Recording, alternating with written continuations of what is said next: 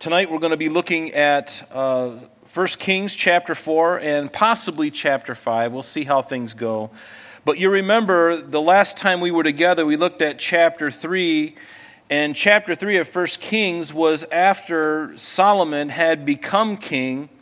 And if you recall, David, before he died, he basically told his son that there were certain individuals that he needed to be careful of certain individuals he needed to watch, about, watch out for because David knew that they might be a detriment to the people of God and certainly to his reign. And David being a good father, even though he wasn't the best father, we looked at that when we were in 1st and 2nd Samuel. But now, as he is approaching death, he's realizing, I've got to really take care of things for my son because he's coming into the reign of being king over all of Israel at a very young age. We, we think that uh, Solomon was somewhere in his early 20s, maybe even in his late teens, early 20s, when he came to the throne. And so there was a lot of inexperience, um, and there were a lot of things that, um, that David wanted to instill within his son before he passed on. And you remember there were certain individuals, certainly Adonijah, David's fourth son, who tried to overrule or overrun David with a coup, and uh, he was ultimately executed after David had passed away. Uh, that was one of the first things that had happened. Um, and we also know that one of the priests, one of the high priests, Abiathar, he was also uh, banished. Uh, he wasn't executed because he was a priest, and that was just God's grace. But he turned against David and remember sided with Adonijah, David's son, in coming against him. So he was banished, and only Zadok, who was the other high priest, continued in that uh, occupation. And we also know that Joab, who was David's nephew, uh, remember David's sister, his half sister, her name was Zeruiah, and she had uh, three sons and uh, they were mighty men in David's army. And Joab was his general, and ultimately Joab turned against David and sided with Adonijah, and he was ultimately executed as well. And Shimei, you remember, he was the gentleman who cursed David.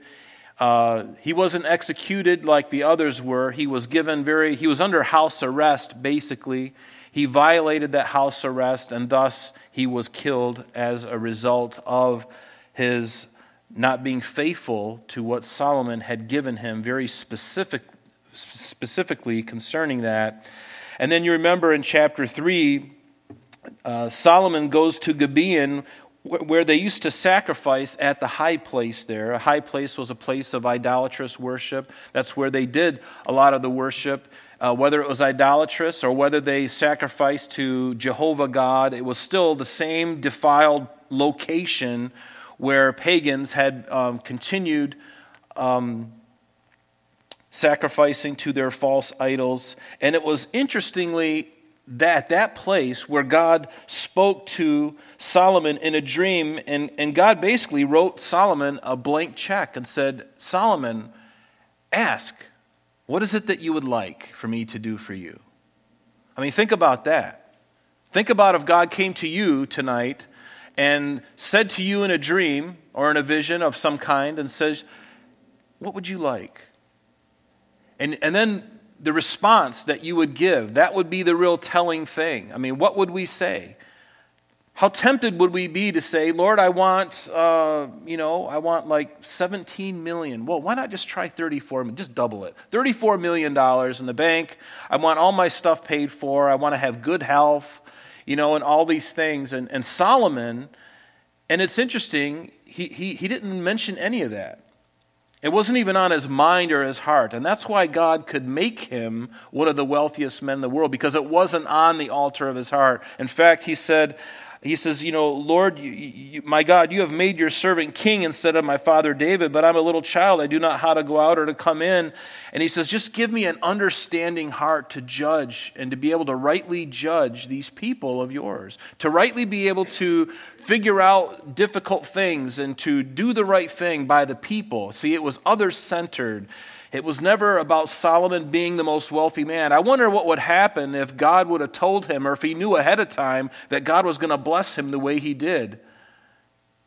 You know, but I'm glad that the Lord didn't do that because we really find out really where Solomon was really at. He's just like, you know what? I'm a very young guy.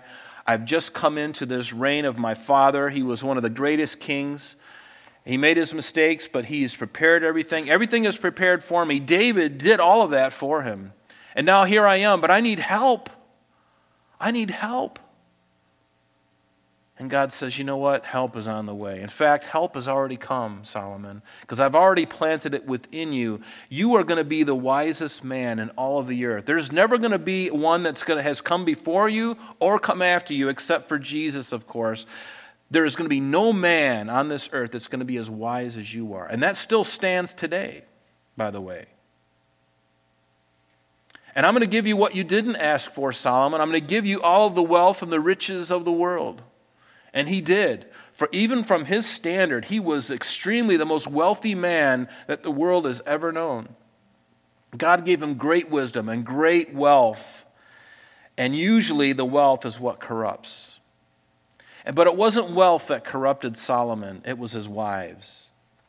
It was his wives. And ladies, this is nothing against you. It just it happens to be a, a weakness in, in people and certainly in men. If it's not money, it's women. If it's not women, it's pride or something. It's usually one of those three. And Solomon certainly fell for that. And then we saw after that Solomon's wisdom on display as those two women, those two harlots who had two babies, and one rolled over on the one during the night, and then when they awoke, the, one of the women switched the baby, and the dead one was with the woman who was really had a live child.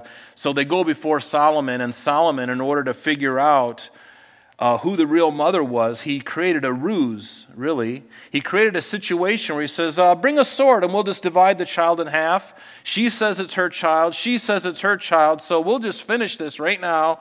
Bring a sword. We'll just divide the child in half and we'll put part of the child in her arms and part of the child.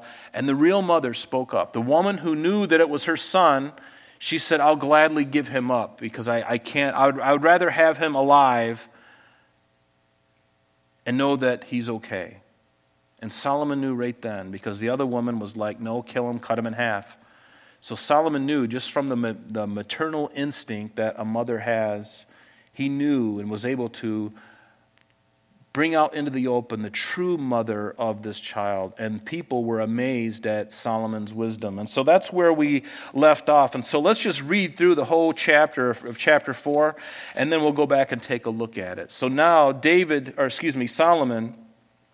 Is uh, established. He's, he's getting there. The, the temple hasn't been built yet. So King Solomon was king over all Israel, and these were his officials. Azariah, the son of Zadok, the priest, Elihoreph and Ahijah, the sons of Shisha, scribes, Jehoshaphat, the son of Ahilud, the recorder, Benaiah, the son of Jehoiada, over the army, Zadok and Abiathar, the priests, Azariah, the son of Nathan, over the officers, Zabud, the son of Nathan, a priest and the king's friend, Ahishar over the household, and Adoniram, the son of Abda, over the labor force. And Solomon had twelve governors over all Israel who provided food for the king and his household. Each one made provision for one month of the year, and these are the names Ben Hur in the mountains of Ephraim. I'm sure you've heard of him before, or at least we've heard of the name. Okay, it's not the same Ben Hur. In the mountains of Ephraim, Ben Deker in Makaz, Shaalbim, Beth Shemesh in Elon Beth Hanan, Ben Hesed in Arubboth. To him belongs Soko and all the land of Hepher. Ben Abinadab in all the regions of Dor. He had Taphath, the daughter of Solomon, as wife. Baana, the son of Ahilud in Taanach. Megiddo in all Bethshan, which is beside Zaretan below Jezreel. From Bethshan to Abel Meholah as far as the other side of Jokneam, which I'm sure you are all aware of these places and can point to them on the Israeli map without any hesitation. Ben Geber in Ramoth Gilead. To him belongs the towns of Jair, the son of Manasseh, in Gilead. To him also belongs the region of Argob in Bashan, sixty large cities with walls and bronze gate bars. Ahinadab, the son of Iddo, in Mahanaim, Ahimaaz in Naphtali. He also took Basmath, the daughter of Solomon, as wife. Baana, the son of Hushai in Asher and Eloth. Jehoshaphat, the son of Paruah in, in Issachar. Shimei, the son of Elah in Benjamin. Geber, the son of Uri in the land of Gilead. And in the country of Sihon, king of the Amorites, and of Og, king of Bashan, he was the only governor who was in the land. So Judah and Israel were as numerous as the sand by the sea in multitude, eating and drinking and rejoicing. And so Solomon reigned over all kingdoms from the river to the land of the Philistines, as far as the border of Egypt. And they brought tribute, and they served Solomon all the days of his life. Now Solomon's provision for one day was 30 cors of fine flour, 60 cors of meal 10 fatted oxen, 20 oxen from the pastures, and 100 sheep, besides deer, gazelles, roebucks, and fatted fowl. For he had dominion over all the region on this side of the river. Whenever you see the word river, it's speaking of the Euphrates. Okay? So and he had peace on every side all around him, and Judah and Israel dwelt safely. I would underline that if I were you. And Judah and Israel dwelt safely, each man under his vine and his fig tree, from Dan as far as Beersheba, all the days of Solomon. You might want to underline all of verse 25. That's an important verse. Verse 26, it says Solomon had 40,000 stalls of horses for his chariots and 12,000 horsemen. And these governors, each man in his month, provided food for King Solomon and for all who came to King Solomon's table. There was no lack in their supply. And they also brought barley and straw to the proper place for the horses and steeds, each man according to his charge. And Solomon and God gave Solomon wisdom and exceedingly great understanding and largeness of heart like the sand on the seashore. Thus Solomon's wisdom excelled the wisdom of all the men of the east and all the wisdom of Egypt, for he was wiser than all men, than Ethan the Ezrahite, and Heman, Chalcol, and Darda, the sons of Mahol, and his fame was in all of the surrounding nations. He spoke 3,000 proverbs, and his songs were 1,005. And he spoke of trees, from the cedar tree of Lebanon, even to the hyssop that springs out of the wall. He spoke also of animals and of birds, of creeping things and of fish, and men of all nations from all the kings over the earth who had heard of his wisdom came to hear the wisdom of Solomon. Solomon, what an amazing fellow. And. Um, and so, you know, as we look at this chapter, you know, when I think of this, the thing that comes to my mind is God is a God of order, isn't he? You know, here's Solomon starting this new kingdom, and right off the bat, we see Solomon very organized. In fact, it was partly David's fault that Solomon was organized, because David, remember, received not only he, you know, God had told him he couldn't build the temple, even though it was in his heart to build the Lord a house and, and to put the Ark of the Covenant in that, in a permanent place where the children of Israel would worship there on Mount Moriah in Jerusalem. But God says, You can't, David, because you're a man of war. You've got much blood on your hands, but your son will. And remember the covenant that God made to David. It's recorded for us in 2 Samuel chapter 7, verses 10 through 16 and uh, he, he speaks to him about his son that would come after him, and he would build the house. So David's thinking to himself, if I can't build this house, then I'm going to do everything for my son. I'm going to I'm going to gather all the wood, all of the gold, all the silver, all of the bronze, all of the workers, everything that's needed, all the precious stones. I'm going to give it all. I'm going to mass it up in a big warehouse somewhere, and I'm going to have it all ready for him so that when he is ready, he is going to build the most beautiful structure in the history of the world. And it was the most beautiful structure in the world.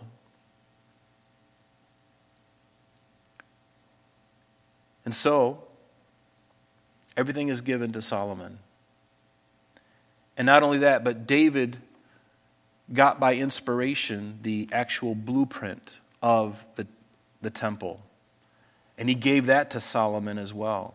And not only that, but he ordered all the, all the servants, and he ordered them according to, uh, to groupings. You know, for each, each month of the year, and everybody would have their rightful place in doing certain things. And it was a very well oiled machine. And I love that because God is a God of order. Whatever God does, He doesn't do happenstance. He doesn't do half baked. He doesn't do. He doesn't bring order. He doesn't. He, when when He's doing it, it's not chaotic. It's it's very organized, and God knows what He's doing, and so He's able to give to David all of these things so that he could prepare his son.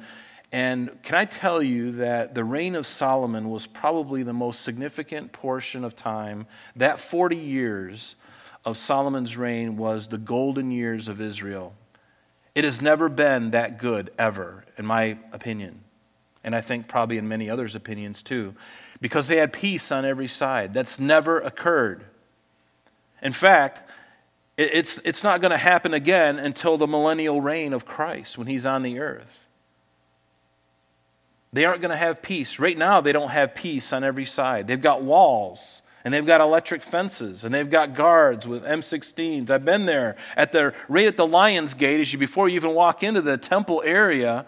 They got guards, women with M16s, and they're ready to use them and they know how to use them but there's organization because God is a God of order, and what he does, he does well. So Solomon's reign and kingdom was highly organized. In 1 Corinthians chapter 14 verse 40 it says this and I love this. Let all things be done decently and in order. Now, as Paul is speaking to the Corinthians, he's speaking about other things, but the truth of the, it's a truth. Let all things be done decently and in order. And that's why we try to do that as much here as we can, so that there's no chaos. And in 1 Corinthians chapter 14, um, again in the 33, 33rd verse, it says, For God is not the author of confusion, but, um, but of peace. He's not the author of confusion. You can always find when God is not in control or when He is not leading, there is nothing but chaos and infighting. But when God is in control and when He's doing His will, there's going to be peace, there's going to be order. So notice in that back in that first verse it says so King Solomon was king over all of Israel. And this would be the first or actually he would be the uh, the third king and he would be the last king that would reign over Israel as a whole.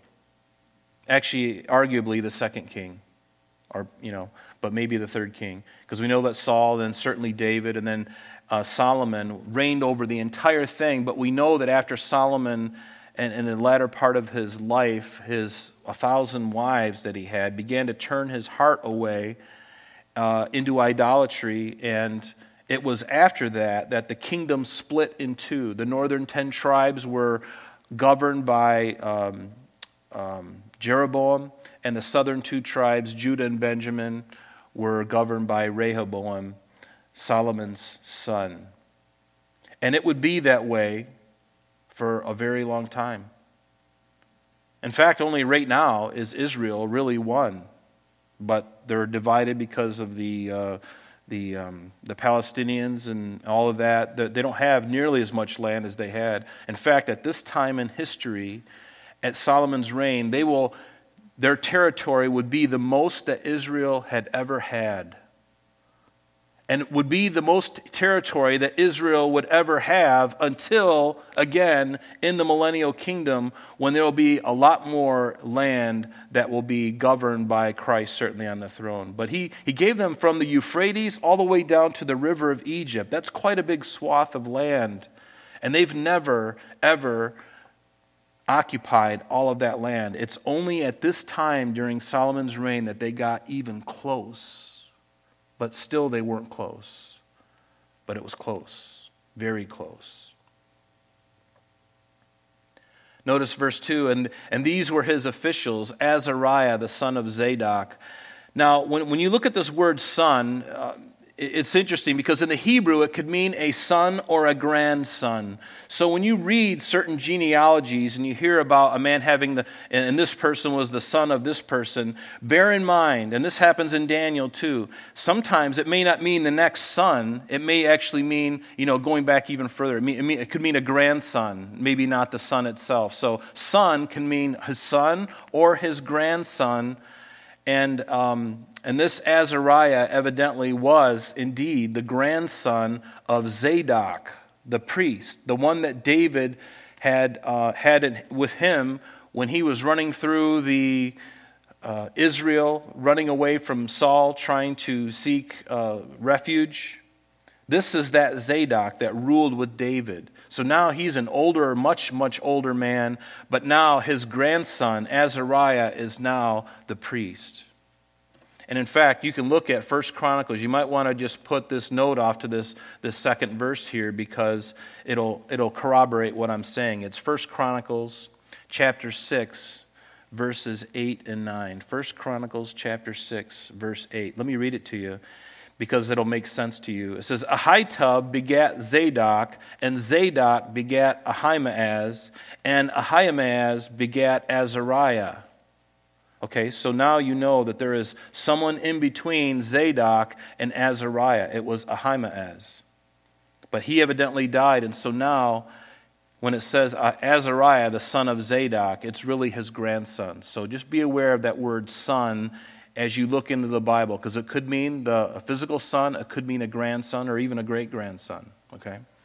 So Zadok was one of the priests during uh, David's reign. So uh, verse 3, it says, um, Elihoreph, and Ahijah, the sons of Shisha, they were scribes, and Jehoshaphat, the son of Ahilud, the recorder. So Jehoshaphat was also another man who served under David from the beginning of David's reign. And so this is kind of interesting. And, and so the chronicler, or the recorder, excuse me, he chronicled everyday events. He was one of those people, sort of like the right hand man of the President of the United States, who chronicles everything that happens in the president's life that day. And that goes into the records right? That, this is what a recorder does. And this man had been with Solomon's father, David, and now he's with Solomon. A very, obviously, a very faithful man. And um, in fact, in 2 Samuel chapter 8, verses 15 and 16, it actually shows that, that Jehoshaphat, the son of Ahilud, was recorder for David during his reign. It's right there in, in black and white. 2 Samuel chapter 8, verses 15 and 16. So going on now in our back in our text, so it says Benaiah, uh, the son of Jehoiada, was over the army. Remember, he, he took the place of Joab once he killed Joab. Remember, uh, Solomon, as soon as he was came into his reign, he had uh, Benaiah uh, um, um, kill Joab because of his crimes and they were valid crimes. He killed two men in cold blood, and he was a very bloodthirsty man and not a very uh, obedient man to David. There were times when it, he, you know, he was loyal to David, but only when it suited his own purpose. That was kind of the character of Joab. So now Benaiah, he's the one who Solomon told to go and to kill uh, Joab for his crimes, and now he is the head over the army. And so, and it also says that, and then Zadok and Abiathar, the priests, and we know those two individuals, they were the high priest, but we also learned that Abiathar had, and we learned about this in chapter 2. And he's listed here because he was a high priest. It doesn't mean that he continued in that office, because again, we look back at 1 Kings chapter 2, specifically in verse 26 and 27, where Solomon, um, upon understanding that Abiathar sided and was, was in conspiracy with Adonijah to come against David, once Solomon heard about that, he banished Abiathar from being priest. He didn't have him killed, but he told him to basically to go home and keep his mouth shut. And that's exactly what he did. But he still had the office of the high priest, but he was no longer uh, operating in that office. And you know, I think it's interesting that Zadok, Jehoshaphat, Benaiah, who were really from the old guard from David's reign, that here they are now in Solomon, his son, his young son's administration. And they're there because they're faithful. They're there because they've been faithful. These men have been with David all his life, and their devotion, their loyalty had been tested, it had been tried, and it had been put on display for everyone to see. And, and I think that's something interesting about us as individuals, as people. We have this propensity to as time goes on in our life, situations that change, people change, your own heart changes, and you really find out really what you're made of when certain circumstances come into your life. And are you the type of person to cave in to popular opinion or, uh, or, or, whatever it is of the day and, and, and, and kind of go in a different direction? Or are you one of those people that's like a steady Eddie? And these guys were like the steady Eddies. They were the guys who dug their heels in and they stayed in the, in the fight and they never took their eyes off of what God had told them to do. And they never betrayed their king. Because even though David had his faults, again, he was a, an honorable man. When he made his mistakes, he repented, he changed. Very different from Saul. Saul died in unbelief, but David died in faith, even with his mistakes. But these men, they stuck by him and they're like, it's almost like a hurricane going through a room you know you got these you got the king in the center and you got really men who are really loyal to him they're hanging close to the king and they're holding tight to him and the hurricane is blowing everybody here and there and all that's left is david and these group of guys and these are the guys that came into Solomon's reign, into his administration, and they were tried and true. They had the wisdom, they had the experience, and that's exactly what Solomon needed because, again, he's a young man. He's probably in his very early 20s. And he needs these men. And there's some cohesion there because these men knew David very well. They, they, they spent 40 years with him or more. And now they're serving his son, and they are blessed. And they're happy to do so. So, back in our text, verse 5. So, Azariah, the son of Nathan, again, he's listing this administration now. Azariah, the son of Nathan, over the officers. Zabud, the son of Nathan, a priest and the king's friend. Now, this Azariah here in chapter 5 is not the same as the Azariah in verse 2. Remember in the Bible, a lot, there's a lot of similar names. And even, um, you know, it, it just happens. There's a lot of Marys. As we've been going through the Gospel of John, the women who were at the crucifixion, there were three or four Marys there. I mean, think of how crazy that would be. You try to call their name and they all say, What? so there's four Marys. There's even one here tonight, right? Yeah. She's the fifth Mary. So, yeah. And so Names in the Bible, you really have to look at some other sources and look into these things. Otherwise, you might misconstrue who this person is. Just like Shimei. Shimei's name is mentioned uh, 18 times in the Bible. But yet we know there was one Shimei who was in David's, one of his mighty men, and there was another Shimei who was the one who cursed David and threw rocks at him as he was going through Bahurim on his way down to out of exile into Mahanaim over on the east side of the Jordan River. So a different Shimei, different Azariah here. So Azariah, the son of Nathan, over the officers. So this man is a really important individual. He's over the officers that we're about to read in the next uh, group of verses from uh, verses 7 through 19. 7 through 19, he is going to be over all of these men. And notice Zabud, the son of Nathan. So, who is this Nathan? Uh, we believe that it's very probable Nathan, the seer that David had loved and had been in his administration as well. It's, it's hard to know for sure 100%, but we believe that it's very possible that this was Nathan, the seer, the prophet, the one who told David, David, you're the man, and confronted David about his sin with Bathsheba. And, um, and so we believe that these are his sons now Zabud, the son of Nathan, Azariah, the son of Nathan. And what a great uh, uh, opportunity for these two young men, if it is indeed that Nathan, to have such a wonderful dad, to have such a wonderful father. You know, fathers are so important in the lives of people. And uh, especially in our culture today, so many young men without dads. Whether it's through death or whether it's because of divorce or whatever it is. And I, I just want to encourage the men here, if you're a dad, to stay true, to stay faithful. Be that role model for your boys, for your young girls, for your kids and your grandkids, your grandsons and your granddaughters. Be that role model. And fight the good fight. If you call yourself a Christian, be the most the best Christian in town. Be the man who takes it. Is it easy? No, it's not. It is never easy to follow the Lord. If anybody tells you it's easy, there's something wrong.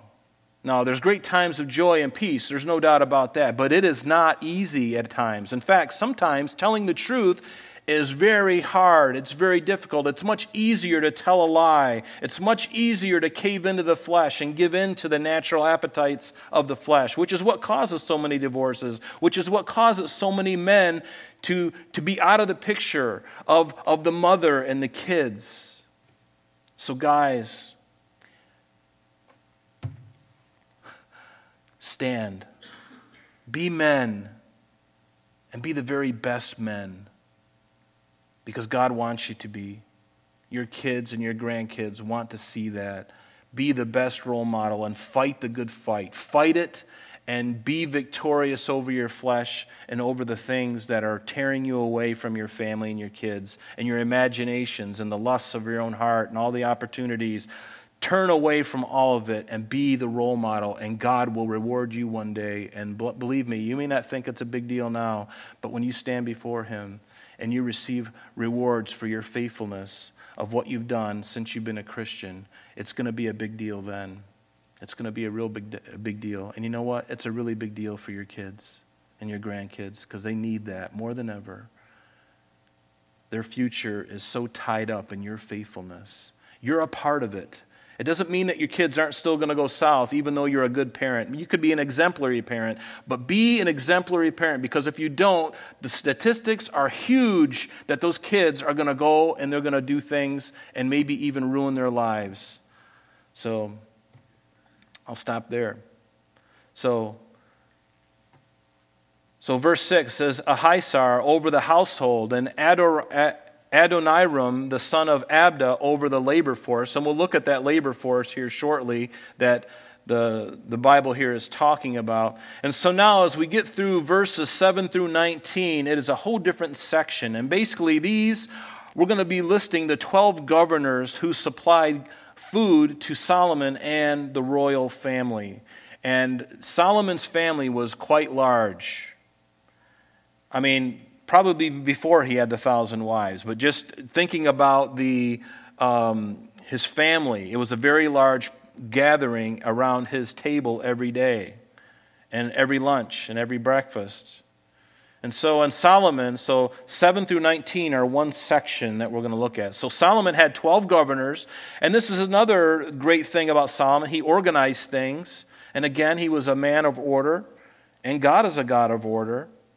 So he had 12 governors over all of Israel, and good for him too, because he was in Jerusalem. You can't be all places at once, but when you got men who are reporting to you, even before texting and cell phones, they can have couriers sending you every day what's going on in all these different places. And that's all these guys would do little couriers. would just run from one place to another, all bringing information back to, to Solomon. But he had 12 governors over Israel who provided food for the king and his household. Each one made provision for one month of the year. So that was kind of like a rotating thing. Not everybody, not one group of people had this massive responsibility to feed the king and his household every day. It was moved around to all these different places and made it thus much more manageable and fair. Sort of. We'll get to that in a minute. But these are their names Ben Hur. Whenever you see Ben and a hyphen and a name, that literally means son, son of Hur. So Ben Hur is son of Hur.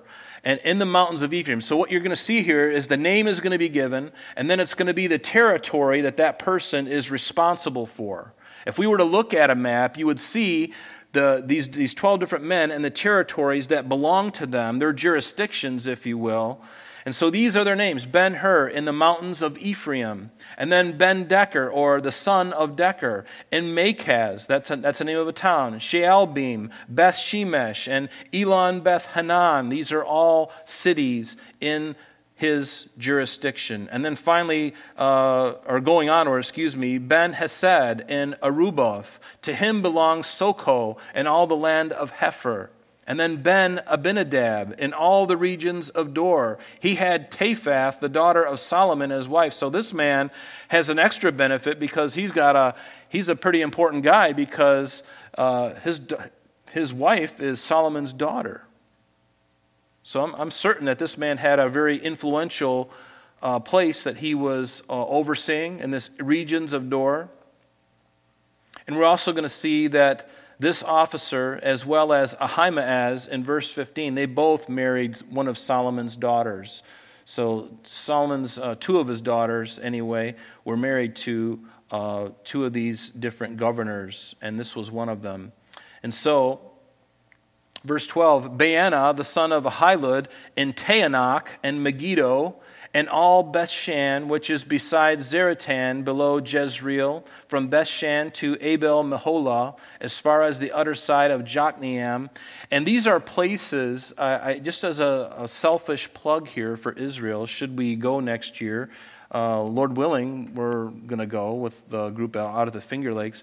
But Megiddo and uh, many of these places like Bethshan, these are places that we visit. These are what we call um, Class A sites meaning we know exactly what happened there. It's not like some sites in Israel that tour guides will take you over to some place and they think it's the site, but it's really not. No, these are, these are A sites. These are the, the big ones where we know exactly what happened at these places because they're recorded for us in the Bible. But we do go to Megiddo. And when you go to Megiddo, your eyes are going to pop out of your head because you're going to see the valley of Armageddon where a battle that is yet future to us happens. You're going to be on, and right at the, right at the base of Mount, um, um, oh goodness, it's the mountain, I'm drawing a blank, but it's the mountain where, um, uh, this is really embarrassing. I'll have to erase this from the tape. Um, there's a mountain where, uh, and right in the valley actually, is where um, Elijah met with the met and faced off with the 450 prophets of Baal. That's not too far away from where Megiddo is. And all of that is in the valley of Jezreel, and up there in that area is the valley of Armageddon. And Napoleon once said uh, of that place, he said, This is be the perfect place for a battle. And it will be. And it's a big land. And right in the center of it, I love this. I'm digressing, and I know that. Um, right in the center of it is an Israeli Air Force base. And it's really, you can see the jets fly in, and they fly in, these F 14s, these high tech fancy things, and they fly right in in the center, and then they just disappear. They are, they're all underground. So they have these uh, levers that take them down underneath the ground. So, all under the valley there, they've got this, at some points, they've got these places where all these hornets are lying, waiting for the right thing to wake them up, and then they come flying out. And it's really quite amazing to watch them take off and come in. It is. It's like a beehive underneath that nobody can see. But it's really kind of nice. So, anyway, I digress. But so in Taanach, so this Baana, the son of Ahilud, he is over this area, Taanach, Megiddo, and all Bethshan uh, and I've already read that, so let's go on to verse 13. So Ben Geber, the son of Geber in Ramoth Gilead. Now we're looking at probably the eastern side of the Jordan River. To him belongs the towns of Jair, the son of Manasseh in Gilead. To him also belongs the region of Argob and Bashan, 60 large cities with walls and bronze gate bars. Ahinadab, the son of Iddo in Mahanaim. Ahimaaz in, Naph- in Naphtali. He also took Bas- uh, the daughter of Solomon, his wife, another privileged fellow. Baana, the son of Hushai in Asher and Eloth. And then Jehoshaphat, the son of Peruah in Issachar. And Shimei, a different Shimei again, not the Shimei who was in David's um, mighty men, and not the Shimei who scorned David and cursed him, but a different Shimei, the son of Elah in Benjamin. Um, Actually, th- th- this is, I'm sorry, this is probably the same gentleman who was mentioned in 1 Kings chapter 1, verse 8, one of David's mighty men. Sorry, I misspoke on that. Um, that that's very likely to be the same man. And um, again, he did not side with David's son Adonijah. That, that's very clear. And so, but it is definitely not the Shimei that cursed David in 2 Samuel 16. So Verse 19, and Geber, the son of Uri, in the land of Gilead, in the country of Sihon, king of the Amorites, and of Og of Bashan. He was the only governor who was in the land. And you, you may, as we go through this, we've mentioned a lot of the tribes of Israel, but there's one that you didn't hear about, and that's Judah. You didn't hear about any of this tribute coming from anybody from Judah, and because Solomon lived in you know, right on the, you know, Jerusalem is right on the, right on the edge of Judah and Benjamin. But you don't hear of Judah being um, part of this group that would monthly provide provisions for the king. And uh, some have thought that this may have been a point of contention that may have had within it seeds of resentment that was instrumental in the split of the country. Certainly wasn't the only thing, but it may have been one of those things that people maybe they didn't really vocalize, but maybe at some point they're thinking, hey, why, do, why are all these different guys and regions supplying food to the king, but Judah, in the place where he is, is not supplying, you know? And so the, there's a truth that you can't please everybody. and even as the king, he has the right to do that. He has the right to do that, but it won't stop people from grumbling and complaining. Um, and not that they did at this time. And again, it's just a conjecture that, that may have been a seed of contention, but it's very possible. And knowing people the way I do, knowing that my own self, even though I don't really know myself, but just understanding human nature, eventually those things kind of get under your skin, and all it takes is a group of people to start talking. And next thing you know, there's a group rising up, you know, canceling Solomon on Twitter and Facebook, right? all it takes. So, verse 20. So it says, Judah and Israel were as numerous as the sand by the sea in multitude, eating and drinking and rejoicing. This is actually, like I said, the golden time of Israel. This was the greatest time. And you know, whenever there's peace and prosperity, whenever there is good times, and this happened after the four, 1945 or after the World War II had ended, remember, there was a population explosion. They call them baby boomers, right? Because everybody knew that the war was over. The economy was coming back, people were happy, the war was over, and people are populating, obviously. They're, they're excited, they're happy, they're thriving, and it's a beautiful thing, actually. I love it when that happens, and so does God. He is all for that. That was one of the commands that He gave to Adam and Eve to be fruitful and multiply. That was a commandment. And when there's peace and safety and everyone's feeling good about things, that's usually when the population starts to explode because hearts are excited again and there's, there's a release from the, the oppression of war and these things. And so, and, and, and they've never experienced, like I said, Israel at this time is in their golden moment. Their golden moment.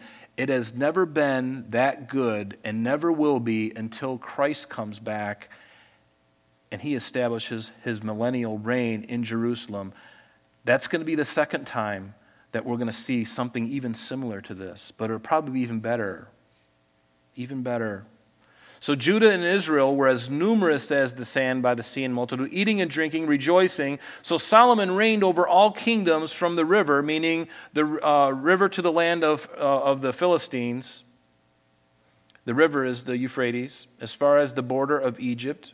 And they brought tribute and served Solomon all the days of his life. Now, Solomon's provision for one day was 30 cors of fine flour, 60 cors of meal 10 fatted oxen, 20 oxen from the pastures, and 100 sheep, besides deer, gazelles, roebucks, and fatted fowl. That's a lot of animals. And we think about all the mouths that he was feeding at that time, and that's a lot. So, for he had dominion over all the region from this side of the river, meaning the river Euphrates, from Tiphsah even to Gaza, namely all of the kings on this side of the river, speaking of the Euphrates again, and he had peace on every side all around him.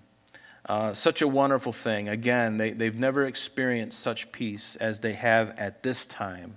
And that's why it's such a wonderful moment. In fact, in Genesis 15, remember that God speaking to Abram, and we call it the Abrahamic covenant, because not only did God tell Abram that he would, his, his seed would be as uh, like the sand of the seashore, that he would populate through this man, that his seed would be very populous like the sand of the seashore. But he also told him that, he says, uh, I'm going to, well, let me just read it to you. He says, On the same day, this is Genesis 15, verse 18. It says, On the same day, the Lord made a covenant with Abram, saying, To your descendants I have given this land, the land that Abraham was currently occupying, which was modern day Israel. To your descendants I have given this land from the river of Egypt to the great river, the river Euphrates. And then he lists all the people groups in there that he is going to have dominion over the Kenites, the Kenizzites, the Cadmonites, the Hittites, the Perizzites, the Rephaim, the giants, the Amorites, the Canaanites, the Girgashites, and the Jebusites, the people who populated the very area on top of the Temple Mount that Joab went up that water shaft that we visit when we go to Israel. You, you see the place where he came up and he conquered the city. And also, it's reiterated for us in Exodus chapter 23, verse 30. God reiterates this, this plan of his to give them all of this land. He says, Little by little I will drive these inhabitants out from before you until you have increased and you inherit the land. And I will set your bounds from the Red Sea to the sea, meaning the. Um, uh, uh, to, to the uh, uh, Mediterranean, excuse me, and the Philistia, and from the desert to the river, meaning the Euphrates. For I will deliver the inhabitants of the land into your hand, and you shall drive them out before you. You shall make no covenant with them, nor with their gods. They shall not dwell in your land, lest they make you sin against me. For if you serve their gods, it will be a snare to you. And I bring this up now because that's exactly what's going to happen to Solomon, the wisest man that ever lived and ever will live apart from Christ the thing that got him, his Achilles heel, and every person usually has them, was women, his wives. Later on in his reign, he fell prey to sacrificing to all these different women, to their gods, of these different kings that he had made these treaties with. But in Psalm 33, it says, Blessed is the nation whose God is Jehovah, is the Lord the people he has chosen for his own as his own inheritance. You know, and I love that because America, may you be that nation whose God is the Lord. Not many gods, and that's the way it is. Many people have kicked God out. And I know some really wonderful people in, in um, in public schools, and I'm so glad they're there. And they don't like when I say this, but it's true. The school system, not them, they're, they're there, and I'm so happy that they're there. But the school system, the higher ups, have kicked God out of the schools. And they've inherited the whirlwind as a result of that. They've inherited what they've got right now, and it's their fault. And they will be accountable on the day of judgment unless they repent. They will. They will stand before God and give an account. And the Bible says that if you even stumble any one of these little ones, it would be better for you to take a millstone and tie it around your neck and be cast into the Marianas Trench. That's how serious God takes it. And for anyone who's listening to this, whether it's on the radio later or even online, if you're a teacher or you hear this and you're, you're not a believer, you better be careful about what you do with those kids. And you better be a voice for them because they have no voice, because their voices don't matter, and now their parents' voices don't matter either.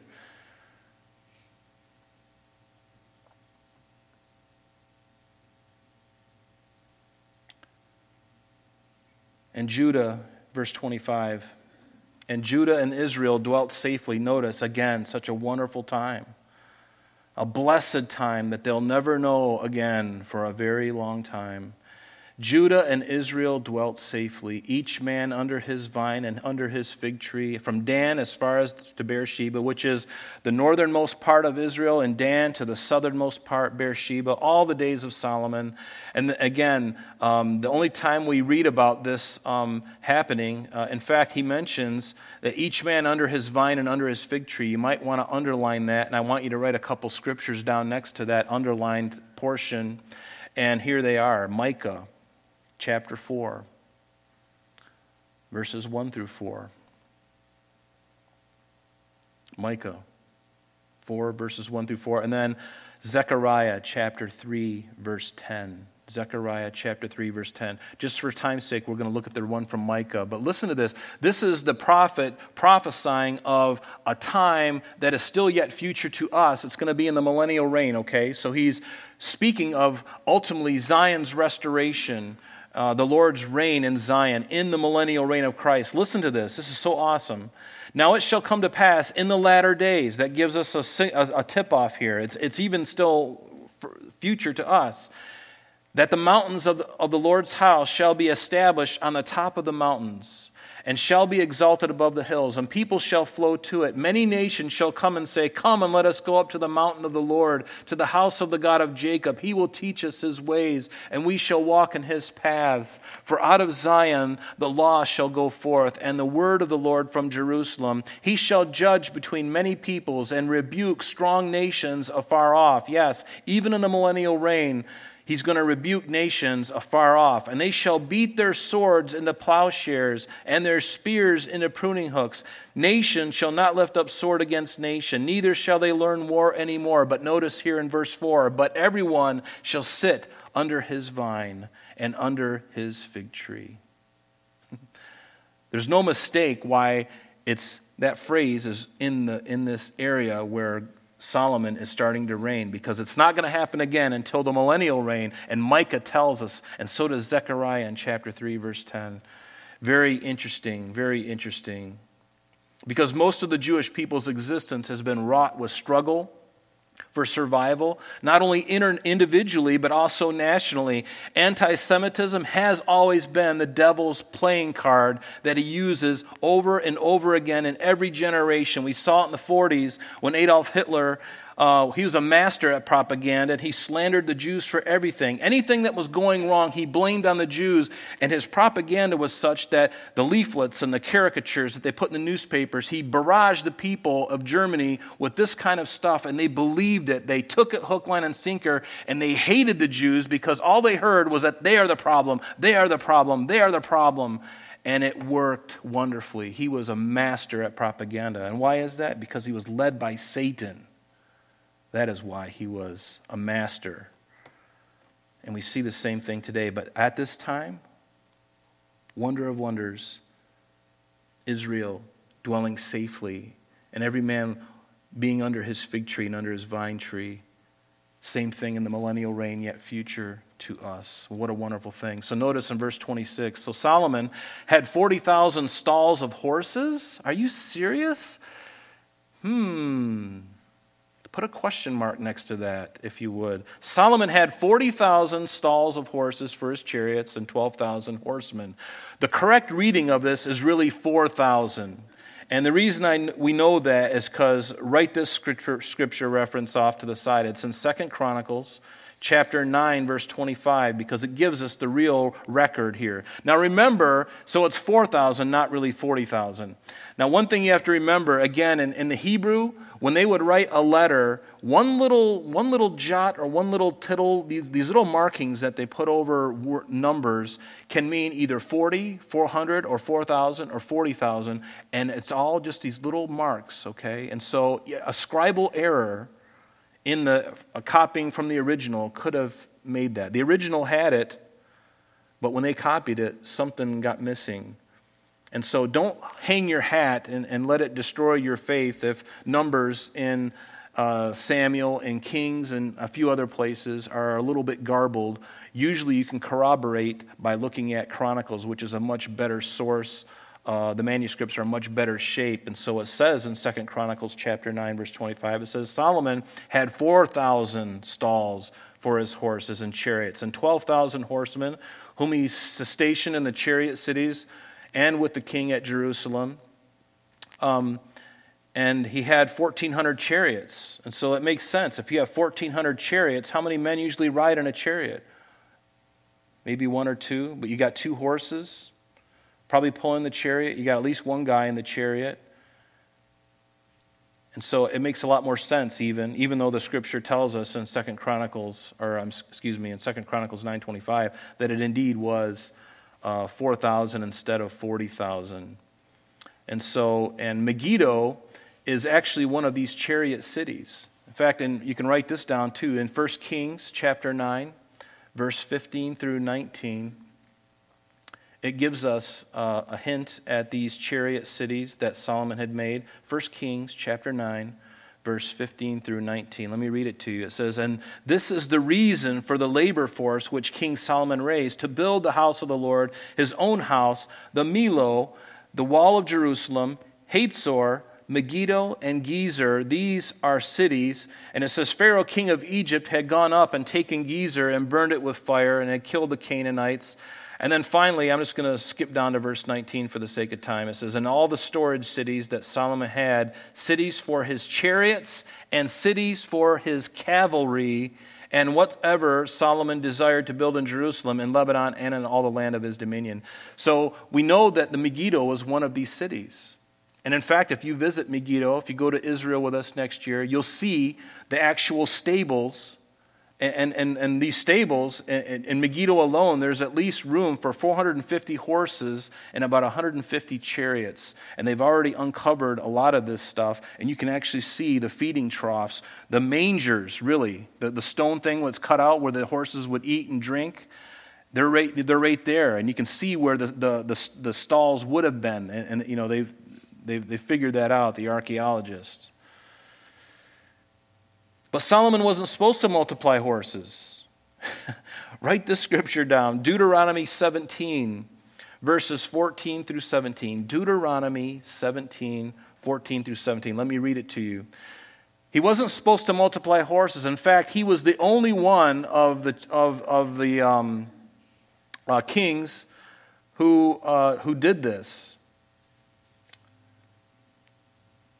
So it says, God, speaking to the children of Israel, said this says, When you come into the land which the Lord your God has given you and possess it and dwell in it, and say, I will set a king over me like the nations that are around me, you shall surely set a king over you, whom the Lord your God chooses, and one from among your brethren you shall set as king over you. You may not set a foreigner over you who is not your brother, but he shall not multiply horses for himself, nor cause the people to return to Egypt to multiply horses. For the Lord has said to you, You shall not return that way again, and neither shall you multiply wives for yourself. And so we already see these two harbingers, if you will, that, are, that God has already spoken against, and, and, and, and Solomon is already on, on, on unsteady ground as God has given him everything. And God doesn't, didn't do it. He knew that Solomon would do that, but he made a promise to Solomon. He made a promise, but Solomon wouldn't, wouldn't even make it to his 70th birthday. I think he died when he was probably around 69. So he died relatively young, and, and that was, a, that was a, a promise that God had made to him. If you turn away from me, you're, you're not going to have long life. I believe that if Solomon would have kept his nose clean and would have continued uh, staying away from these prohibitions that God had told him that would get him into trouble, he probably, maybe, he probably would have lived longer maybe. Because God made the promise if you do this, you will live longer. But he didn't, and he didn't. And even his father, David, says in Psalm 20, verse 7 Some trust in chariots and some in horses, but we will remember the name of the Lord our God. In Psalm 33, verse 16 No king is saved by the multitude of an army. A mighty man is not delivered by great strength. A horse is a vain hope for safety, neither shall it deliver any by its great strength. And finally, even Isaiah, in Isaiah 31, verse 1 says this Woe to those who go down to Egypt for help and rely on horses, who trust in chariots because they are many, and in horsemen because they are very strong, but who do not look to the Holy One of Israel, nor seek the Lord. Verse 27, back in our text now, it says, And these governors, these 12 governors, each man, in his month provided food for King Solomon and for all who came to King Solomon's table, and there was no lack in their supply. And they also brought barley and straw to the proper places, to these chariot cities, for the horses and the steeds, each man according to his charge. And God gave Solomon wisdom and exceedingly great understanding and largeness of heart, like the sand that is on the seashore. Um,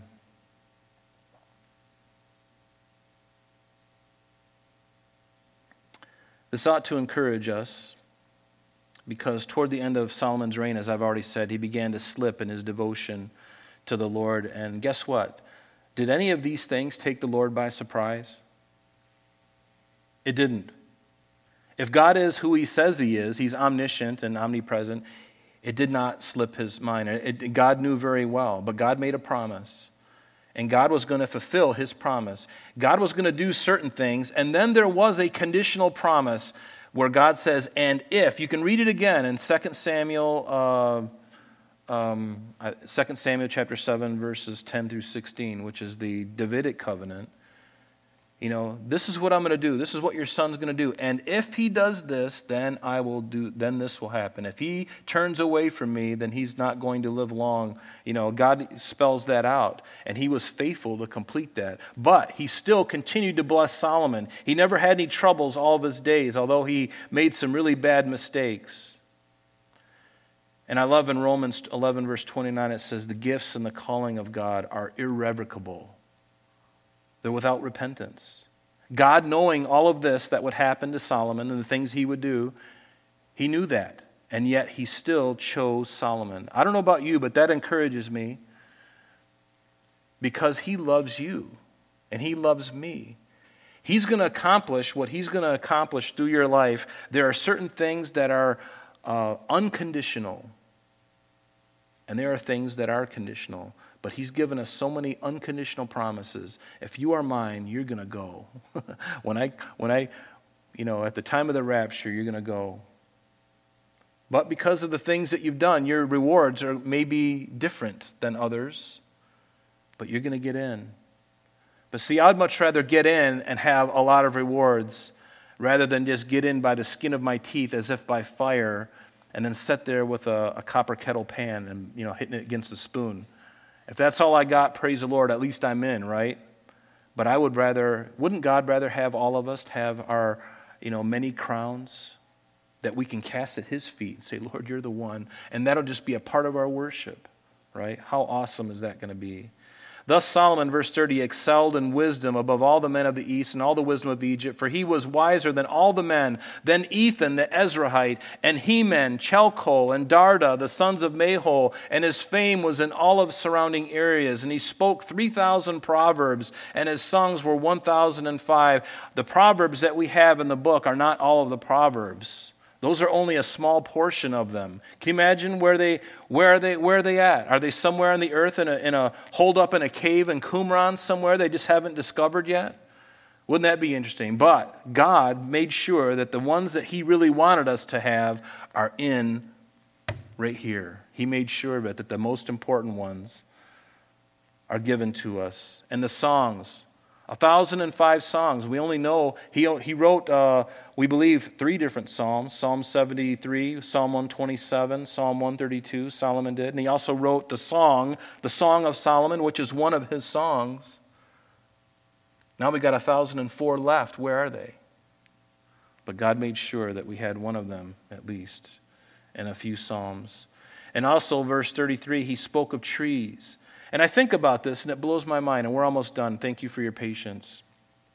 Also, he spoke of trees, from the cedar tree of Lebanon, even to the hyssop that springs out of the wall. He spoke also of animals and of birds and of creeping things and of fish. And he had time and he thought about these things and he observed, and God gave him great wisdom.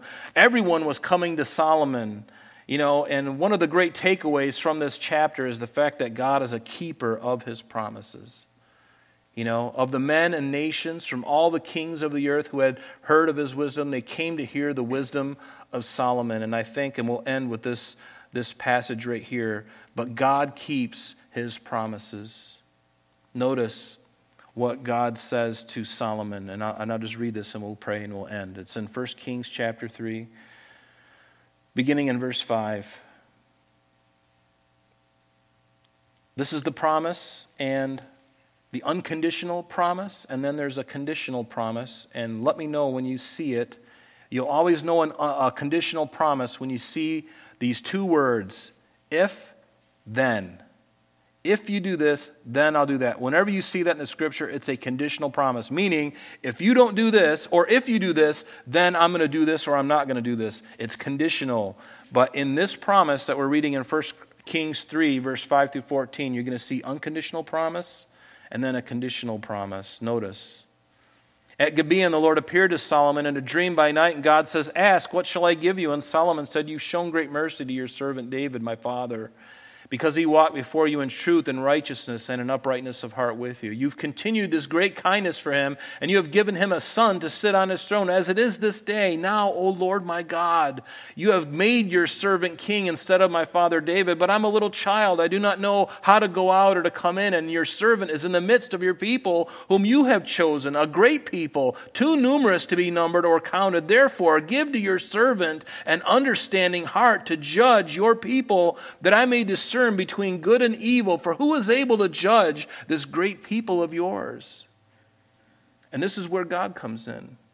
the speech pleased the Lord that Solomon had asked this thing, and then God said to him, Because you have asked this thing, and have not asked long life for yourself, nor have you asked riches for yourself, nor have you asked the life of your adversaries, but you asked for yourself understanding to discern justice. Behold, I have done according to your words. See, I have given you a wise and an understanding heart, so that there has not been anyone like you before you, nor shall there be anyone arise after you. And I have also given you what you have not asked for, both riches and honor, so that there shall be not anyone like you among the kings all your days. Those are unconditional promises. But beginning now in verse 14 is the kicker the unconditional promise. And how do I know that? The very second word within that verse 14. So if Circle the word if. If you walk in my ways to keep my statutes and my commandments as your father David walked, and was David perfect? No, he wasn't. But he repented and he, his relationship was restored. Then, circle the word then. There's your conditional statement. If you do those things, then, notice, I will lengthen your days. There it is. If you do those things, I will lengthen your days. But we know that Solomon did not, and we're going to look at that as we get further. He amassed the horses and the chariots, he had the multiple wives, and they did finally ensnare him, just as the scripture foretold would happen if he did those things. It certainly caught up to him. And as a result of that, Solomon died before his 70th birthday, we believe. Many of you are older than 60 or older than 70 here tonight. And 70 is really not that old. When you get 85 and 90, you're getting up there. But until then, you know, and notice that God was faithful to what he said. Do you see it? He was faithful to his word. He, he did exactly what he was going to do unconditionally. He was going to give him wisdom and wealth and honor, and he did that and without repentance, knowing very well what would happen. But he also made the promise, the, un- the conditional promise now. But if you walk away from me, Solomon, then I will lengthen, or uh, uh, as you, if you walk, um, if you walk my, in my ways and keep my commandments as your father David walked, then I will lengthen your days. But he didn't. And so he didn't lengthen his days. So, God, what a faithful promise keeper. He is the promise keeper. I can't keep promises. I don't even like making promises to anyone, although I have. But I'm learning not to make promises. I'm learning not to make oaths that I can't keep. But God is the one who's faithful. Don't you love that about God? And He's made promises to you, great and precious promises in His Word. And you know what? We've got a lifetime until he returns, we've got so we got whatever time we have left to really love him, to serve him, and to get to know him better and to uh, absorb all that He has for us so that we're ready when He comes. I don't know about you. I don't know if I'm ready. I'd like to think I am because I want to go now. If the Lord rang the bell, in, in spite of my failings and my sin, I would be like, Lord, poke me, I'm ready. Let's go. Let's go. Let's serve the Lord. Let's love Him and get serious about your walk. Let it be a joy, because it really is. Love the Lord your God with all of your heart, your soul, and your strength. Let Him totally consume you. Lift all the burdens from your hearts and just fall upon Him daily. Fall upon Him daily and say, Lord, I am nothing, but you are everything. And I just give you everything. I give you this day, Lord. Order my steps. Help me, Lord. I'm a sinful man. And Lord, I, I love you and I'm so thankful. And you know, the peace and the love that He gives is overwhelming. I pray that you all experience that tonight and tomorrow as you wake up. Let's stand and let's pray. I've kept you and thank you for your, again, for your patience. Father, we thank you for this night. Pray that you'd bless us, Lord. Encourage us in these challenges uh, that we read about and certainly the challenges that face us. Lord, uh, in, in every part of our life, Lord. We belong to you, and Lord, take control of our lives. Help us to not be afraid of you and to give you everything, Lord Jesus Christ. We love you and we thank you. In Jesus' name we pray. And everyone said, Amen. Amen. Have a blessed night. Amen.